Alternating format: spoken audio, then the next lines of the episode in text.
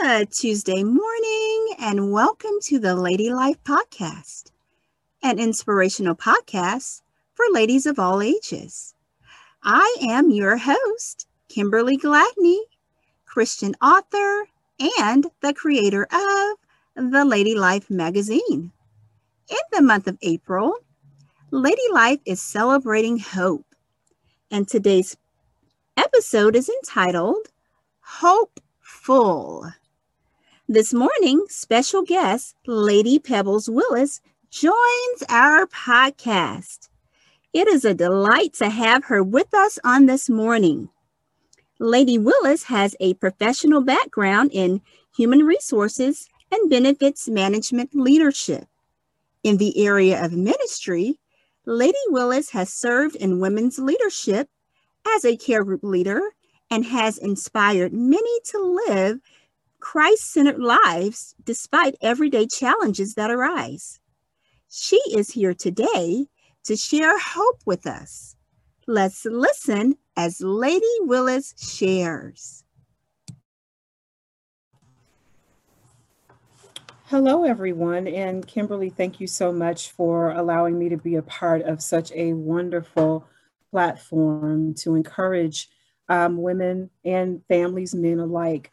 Um, I decided when Kim asked me to actually talk about hope, um, to talk about some things that I've gone through here, you know, within this quarantine time. Um, I took some time to really assess where I was in my walk with the Lord during quarantine.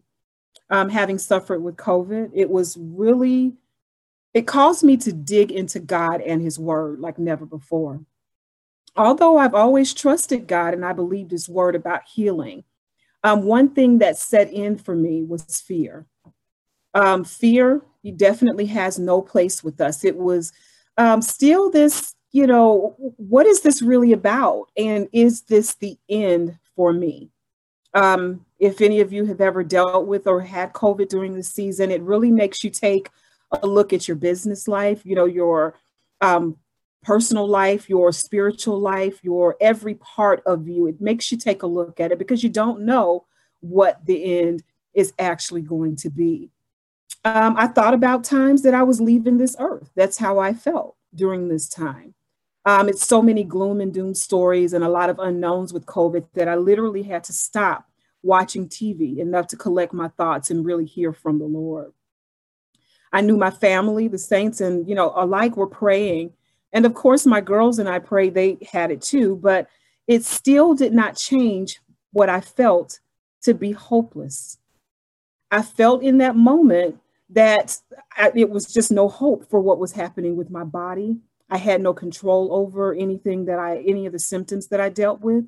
But early one morning, while seeking the Lord, how many of you know that seeking the Lord early is when you really hear and there's real clarity in the in the dew of the morning.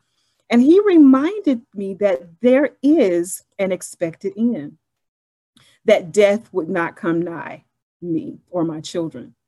Um, and in that moment, I became hopeful. So we often use the, the analogy hopeful, but I heard the Lord tell me hopeful. And what are you saying, Lady Willis? Um, you know, when I look up the word um, hope, it's a feeling of expectation and a desire for a certain thing to happen. You know, no matter what we're going through in our lives, no matter what we're facing, whether it's COVID, whether it's financial problems, whether it's death, you know, we've all experienced death on many levels within this last year. But I was reminded to remain hopeful in this season, it's definitely been tough for a lot of us. And we look at the time in which we live, it can cause you to forget that there is an expected end to all the madness that we're seeing and feeling. I've seen so many people, including myself, self soothe with everything but the Word of God. Having the Word of God is what we should feed ourselves with every day. It should mean more to us than the daily food that we eat. If we search the scriptures, there are lots of reminders of who we hope in and what we should be hoping for. Even when it seems that our lives are close to falling apart, God cares and he has a plan for all of us. The reality is that there is no such thing as hopelessness. Although we feel that way, there's still no such thing. It is never our reality. Not as children of God. We should never feel so hopeless that there's no, you know, that our mind sets into hopelessness. So, since we now understand that the way God thinks about us when it comes to our expectancy, you know, knowing that hope is something that we're expecting, it means we're expecting something. So, if I am sick, I'm expecting to get better. If I don't have any money, I'm expecting to get some money. If I'm hungry, I'm expecting to get some food. How it's coming, we don't know, but that is the hope that we have in Jesus. He's going to provide all of those necessary things that we need. A couple of things I remembered while going through oxygen, having some issues with my oxygen, and just a, a couple of reasons why I became hopeful.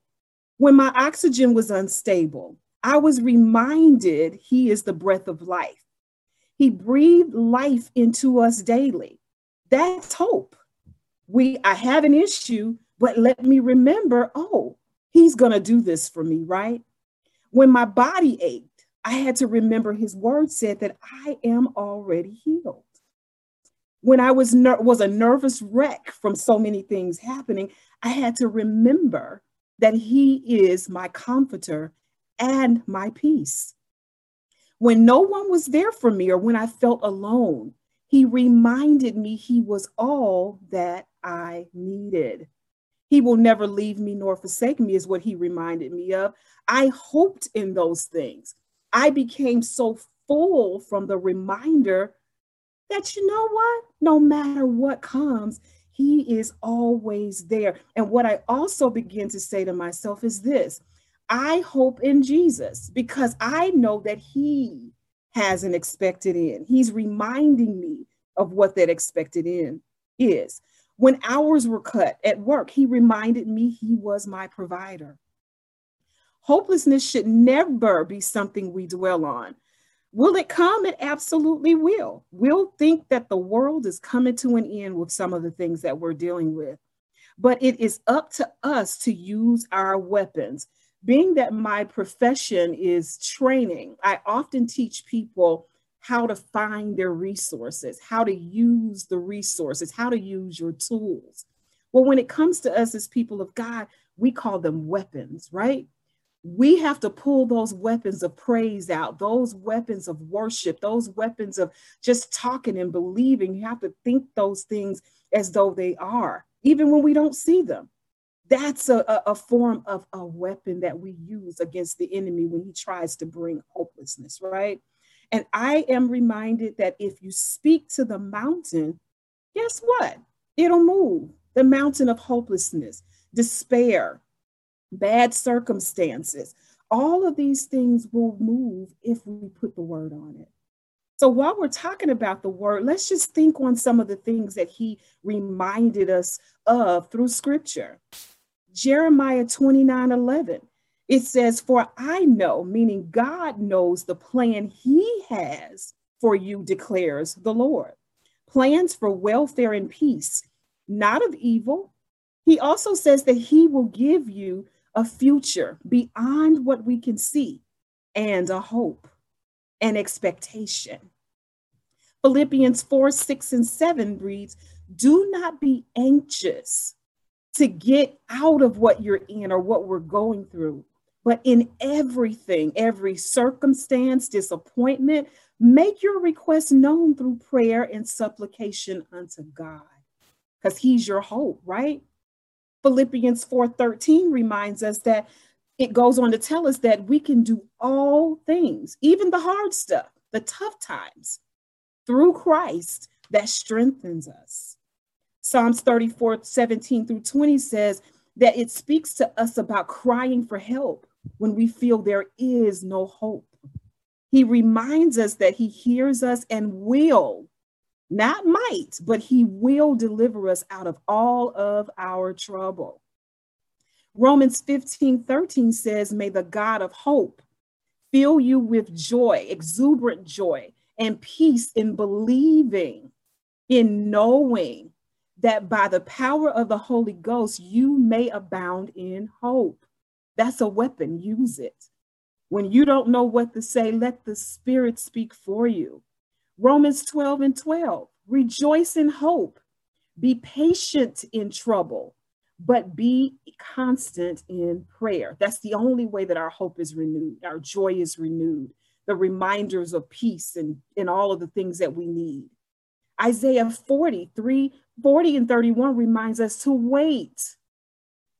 Wait on the Lord, no matter how hard it seems, no matter how tough, no matter how many tears you cry, no matter what, wait on the Lord and he will renew your strength. Wait on him. First Peter 5 and 10 says, after you have suffered in that trouble for just a little while, that feeling of hopelessness, all of the feelings of anguish and anxiety and the need to do something yourself rather than doing what Isaiah says is waiting. The God of all grace, the one who called you into his eternal glory in Christ Jesus, will himself, only God can do it, restore, empower, strengthen.